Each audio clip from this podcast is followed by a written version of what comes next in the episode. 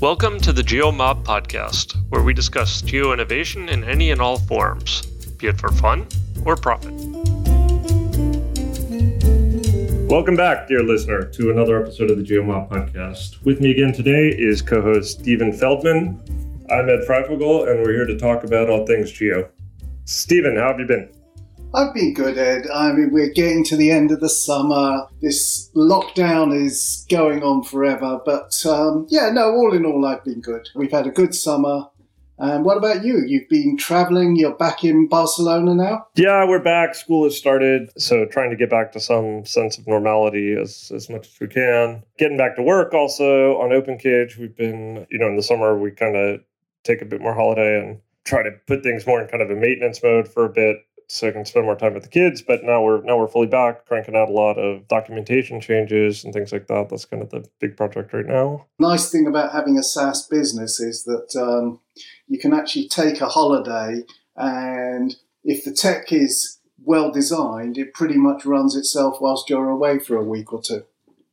Well, I wouldn't say it runs itself. I mean, there's still some involvement, but definitely you can minimize it, yeah, and reduce yeah. it to an hour a day or whatever for, for a period of time. So, yeah, so that's been going quite well. But you also have had uh, some news to celebrate. Uh, it's the. Yeah, we have. We have. Last Sunday, which is the I think the 7th of September, was the second birthday of Mappery. Quite an achievement. Two years, over 400 posts, uh, about 500 people following us on Twitter. Yeah, it's quite, you know, it was quite a landmark for us. Um, when we started it, I don't think we had any idea how much work it was going to be, but um, it's turned into a real something. Well done. Congratulations to all involved. That's fantastic. Yeah. And and particularly, thank you to anybody listening who's sent us pictures of their maps in the wild. And if you're a listener out there who hasn't sent us a map in the wild, it's about time you got started.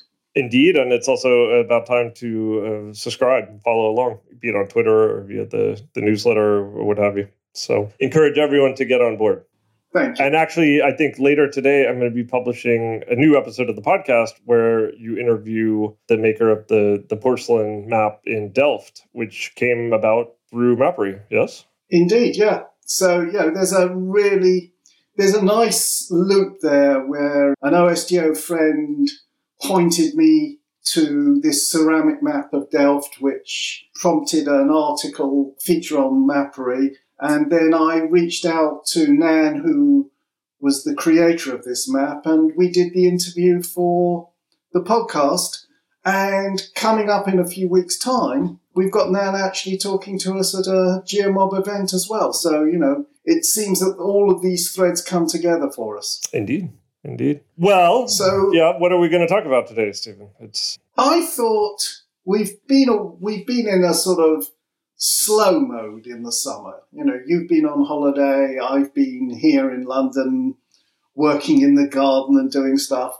Um, but there's been stuff going on in the geo world that we haven't had a chance to talk about. So I thought it might be an opportunity to look back at a couple of fairly big bits of news in the geo world and for us to chat about them and get our views on that and share them with our listeners. So should we start with what was probably what we thought was the big news of the summer, which was Mapillary being acquired by Facebook? I don't know if people saw that, but back in June, Mapillary were bought out by Facebook. What do you think about that, Ed? Well, uh, it's obviously very interesting in a couple of different ways. First of all, it's a, I guess, a success story for the Mapillary team in that I remember when they first introduced themselves, that was at State of the Map Europe, I think in 2014 in Karlsruhe.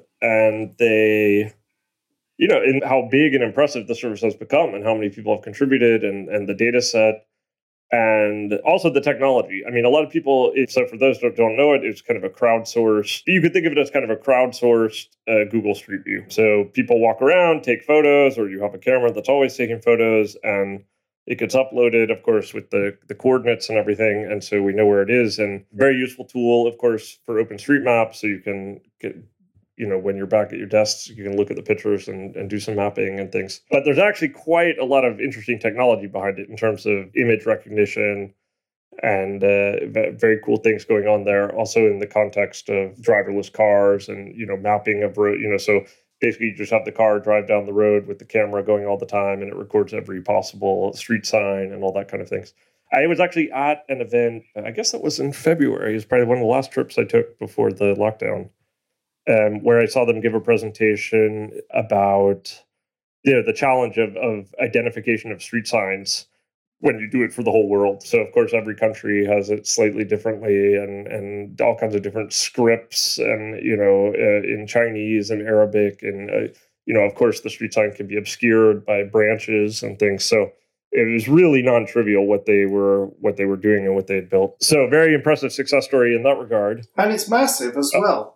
Oh yeah, it's huge. I mean, yeah. the, the data set is absolutely gargantuan, and of course, it's also impressive in that this was a European company. They're based in headquartered in Sweden. I think they have kind of a remote team. I know one of their team members was based here in Barcelona. Very sharp guy who I saw present a couple times at various events here. But I guess there's a twinge of regret there in that is this the fate of any kind of successful European startup to eventually be acquired by one of the American giants, be it you know Facebook or, or one of the others. So well, I, mean, I would say I'd say all power to these guys. You know, it's a fantastic outcome. You know, I mean, you don't well, you don't Steven... start a business thinking you're going to go on.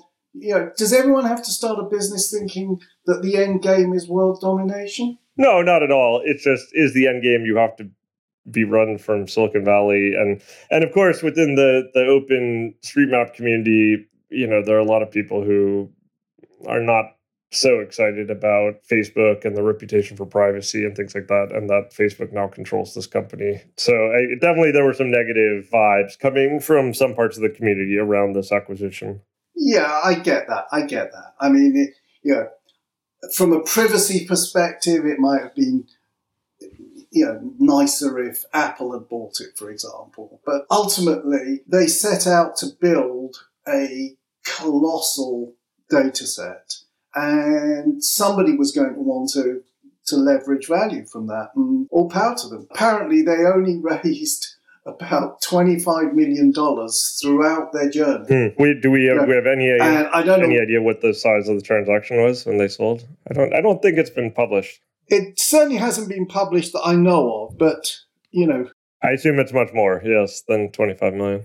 Yeah, I think I think those guys have made themselves a pretty good deal. They've probably taken a chunk of Facebook stock, which isn't going to be a bad thing either. Yeah, I think uh, as an investor in startups, you know, if we'd invested in um, in Mapillary right at the beginning, we'd be delighted that Facebook had come in and taken them out. We wouldn't be oh, of course, thinking, of course. "Oh, I'm not, I'm not sure it's the right company."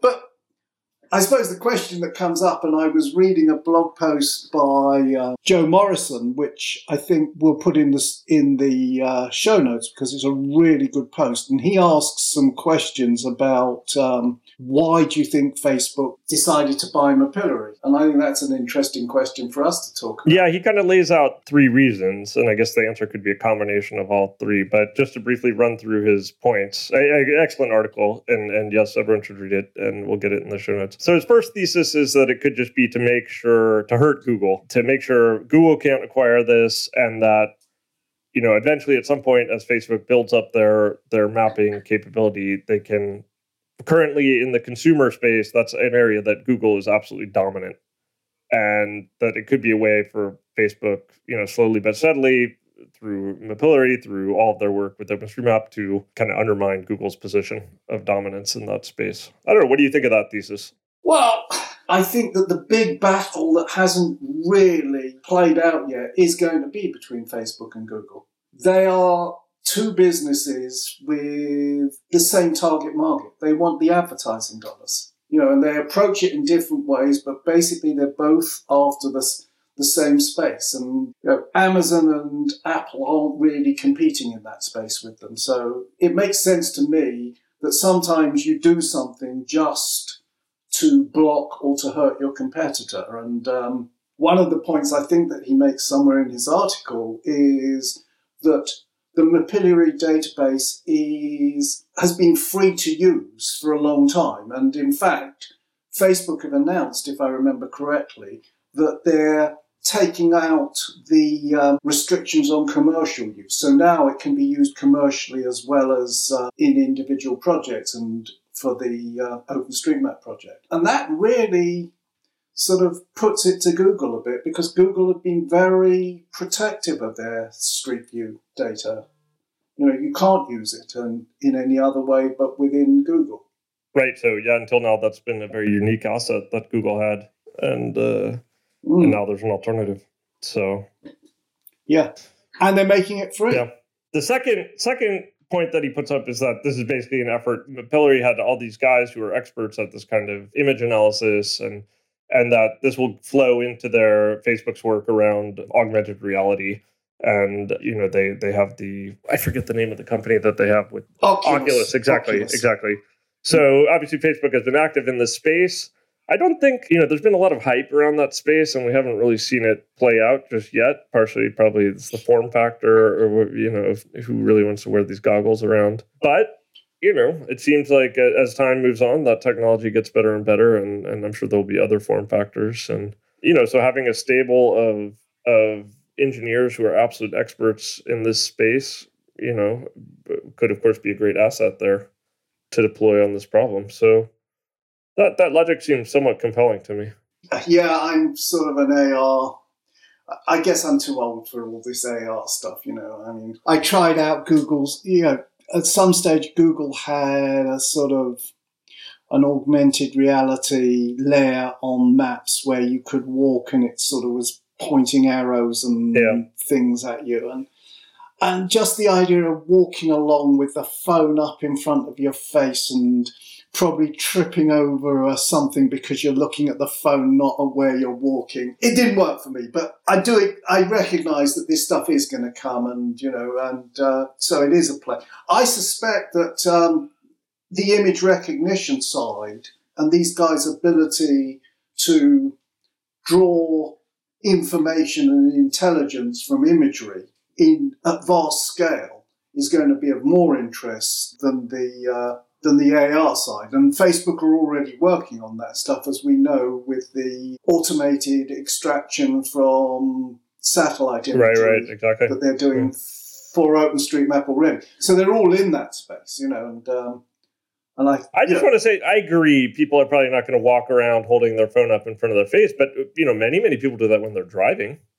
You know, if you go into Google Maps and you know people have their phone up on their dashboard mounted, and they punch in their destination and then it kind of shows you you know up ahead take a right you know and it, it's it's not yeah. dissimilar it's not dissimilar and if you could you know if you had um you know and you can i've never tr- i don't use it that way but if you wanted to you can switch the street view layer on exactly yeah. and navigate seeing seeing pictures i mean where i think it would be valuable is you know if you're if you're looking for a turn on the right and there's I don't know a supermarket or a a 7-Eleven or whatever it is, and um, and the directions can actually say to you, turn right at the uh, at the 7-Eleven or something like that. So you're using the and you've got a picture of it flashing up as well. You know, I can see how it will all come together. You know, it's a valuable data set, this Mapillary data set. You know, really valuable data set, and you know,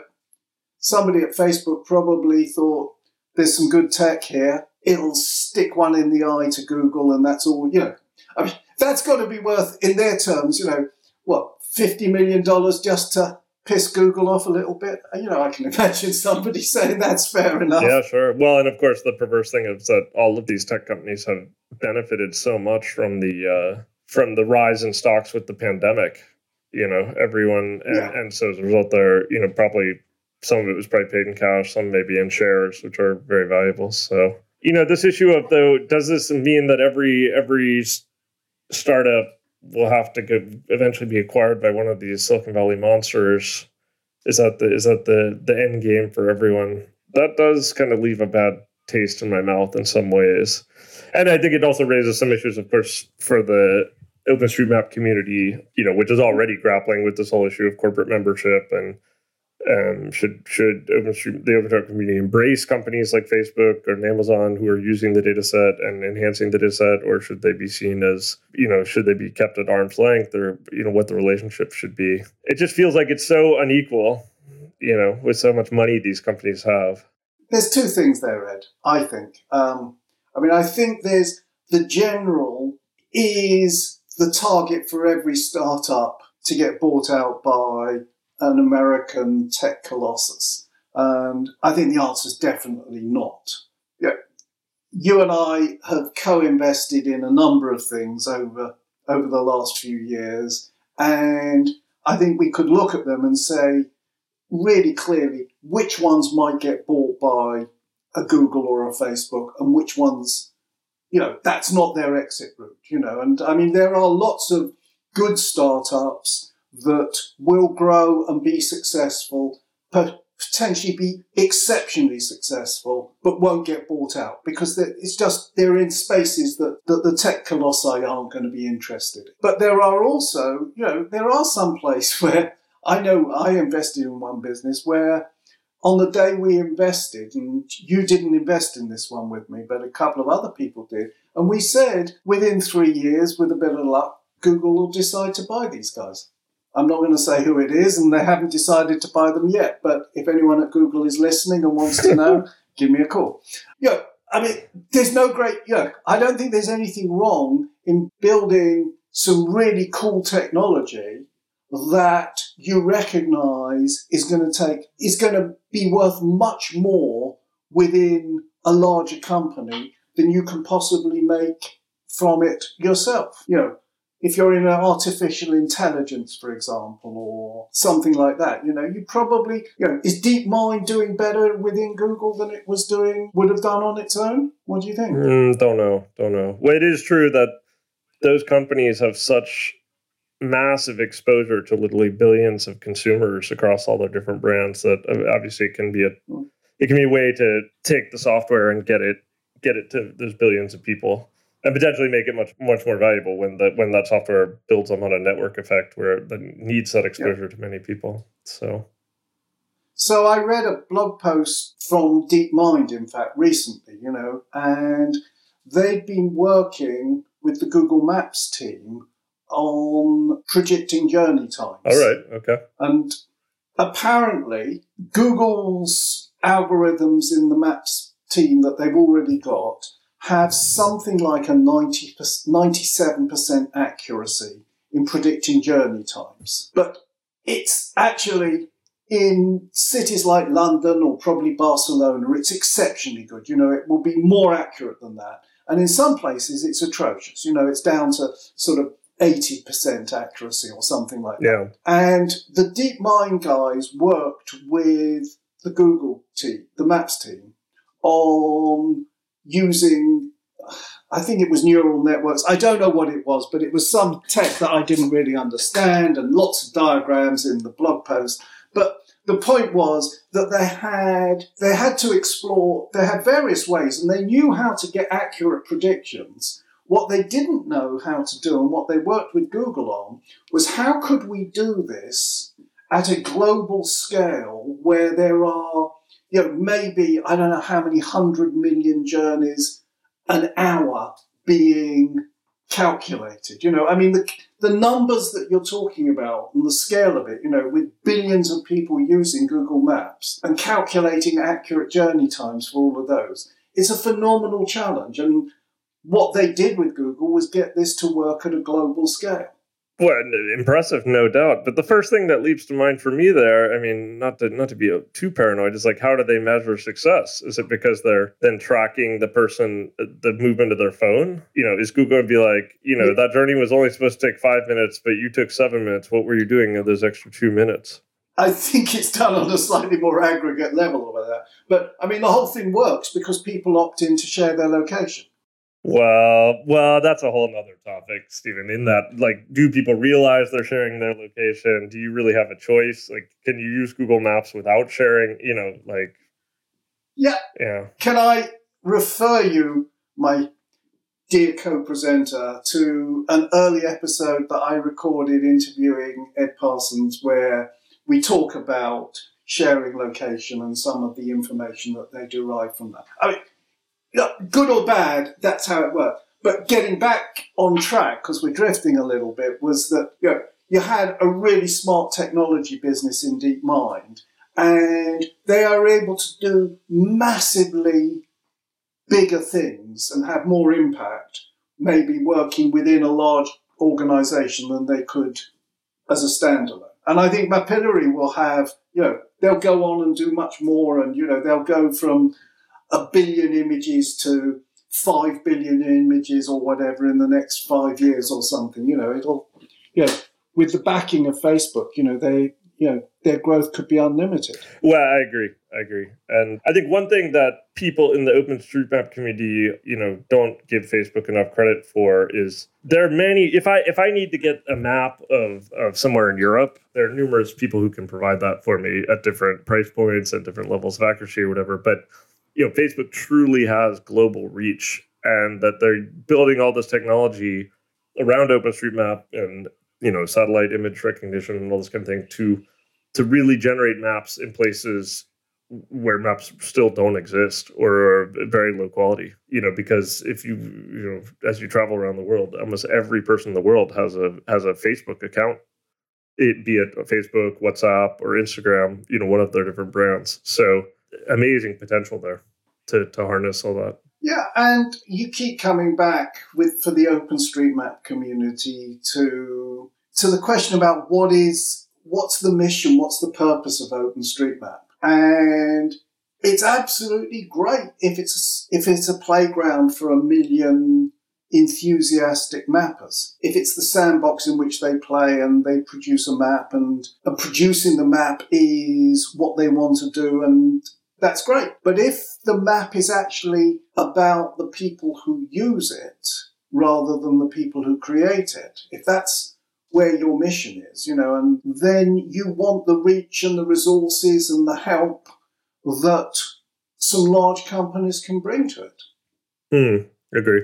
Um, Agree. You know, I think, uh, you know, I've always been an advocate that um, OpenStreetMap should find find ways to work with these large companies and embrace what they can they can contribute. Make certain that the data remains open and free to use and free to reuse and all of those things. But absolutely get those companies on board, you know, and if if you think of all the people who aren't Google who really need, you know, high quality mapping at, at um, that's current and detailed, all those people should be contributing to OpenStreetMap rather than trying to reinvent the wheel themselves, you know. Yeah, I agree. I mean, obviously, as, as someone who has a company that's a corporate member of the OpenStreetMap Foundation, it, it, clearly this is a view I share.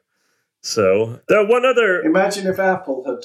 Oh, if Apple got behind OpenStreetMap beyond just using it? Yeah. Instead of pouring money into trying to compete directly with Google. Anyway, enough. Anyway, yeah, that's an ongoing topic for forever. So there was yeah. one other uh, interesting bit of news that that we wanted to talk, discuss, and that was the launch of Microsoft's new flight simulator software, which is pretty visually stunning. I haven't played it myself, but but some of the images that I've seen are just fantastic, and and it seems it is based heavily, at, at least in some areas, on OpenStreetMap as well, with some some humorous outcomes there. Maybe you want to share the one anecdote that uh, what the Melbourne Tower exactly yeah oh yeah so I mean just before we get to the Melbourne Tower you've got to sort of set out what a stunning achievement this new Microsoft flight simulator is you know they've taken the whole globe and they've rendered it in stunning 3D. I mean, it is photorealistic. You know, they've draped it with imagery that it's just a spectacular achievement. And there's an interesting suggestion that the whole thing is just a showcase for um, for Microsoft's AI technology and their ability to do this at colossal scale and then to render it at colossal scale. And it really is stunning. But at the bottom of it, in terms of a base map on which they drape this stuff, is, is OpenStreetMap because Microsoft are another company that contribute and use to OpenStreetMap and use it.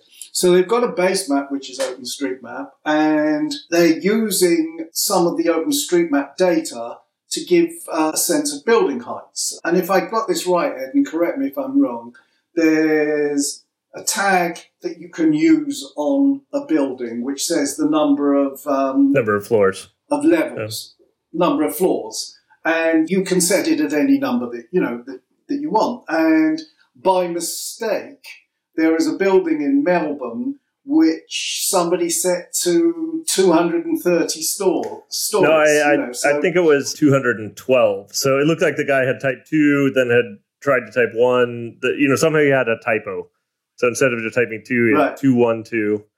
Um, and of course, it's actually only a two-story building. So, so you've got this this tiny finger that sticks up out of Melbourne and provides um, it's it's a landmark building that doesn't exist. But also, if you're you're playing a flight simulator game, you have to watch out for this thing because all of a sudden you can fly into this artificial building when you're actually flying at 5,000 feet or something. Well, I think what's also interesting is that actually the this guy it was just a typo when he entered the data and it was actually quite quickly fixed by the local OpenStreetMap community or noticed, you know, because it was such a jarring error. It just happened to be that the snapshot of data that Microsoft took still contained the error. So I, I don't know if they've corrected that yet, um, but um, well, I saw numerous people, numerous people advocating that they should keep it as kind of an Easter egg, and it should be named, you know, right. Steve Coast Tower or something.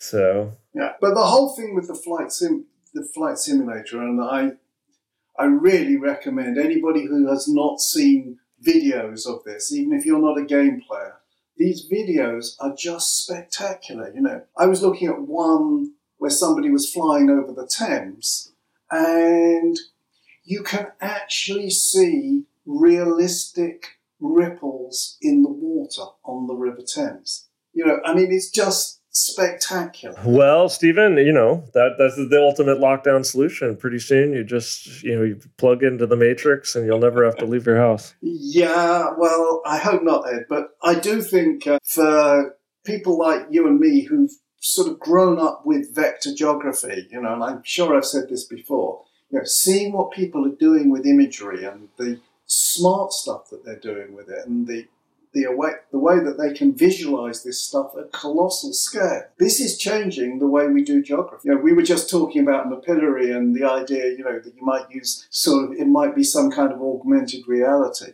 This is this is beyond augmented reality, isn't it? You know, I mean, this is you know, you're no, you're not going to be able to tell the difference between real and unreal and and digital in a while. Well, I just think, you know, computing power has gotten so affordable and at such scale, even for, you know, someone at home in their bedroom can, you know, spin up a thousand Amazon servers. And likewise, now everyone has access to the data, be it be it OpenStreetMap or the, all the other open data sets, be it the Mapillary's image set or, you know, and so the the room for experimentation and creativity is has really widened. I mean, this used to be things that that were impossible or were only available to people who had immense resources. And now we're seeing some really, really cool stuff from from very small teams, you know. Yeah.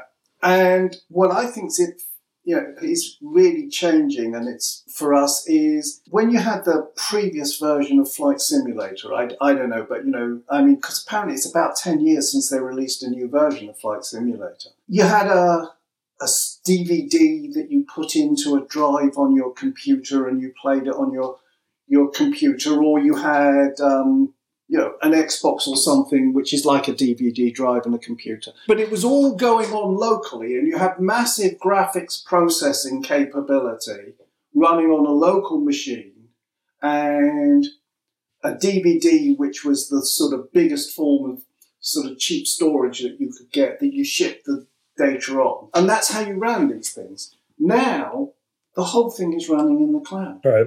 Yeah. Um, well, and then now and you're doing it in real time with your friends on the other side of the world. Yeah. Amazing. And you can be doing things like um, you could have today's weather feed coming into this and actually be simulating the wind and everything else in real time in the application, you know, in a flight simulator.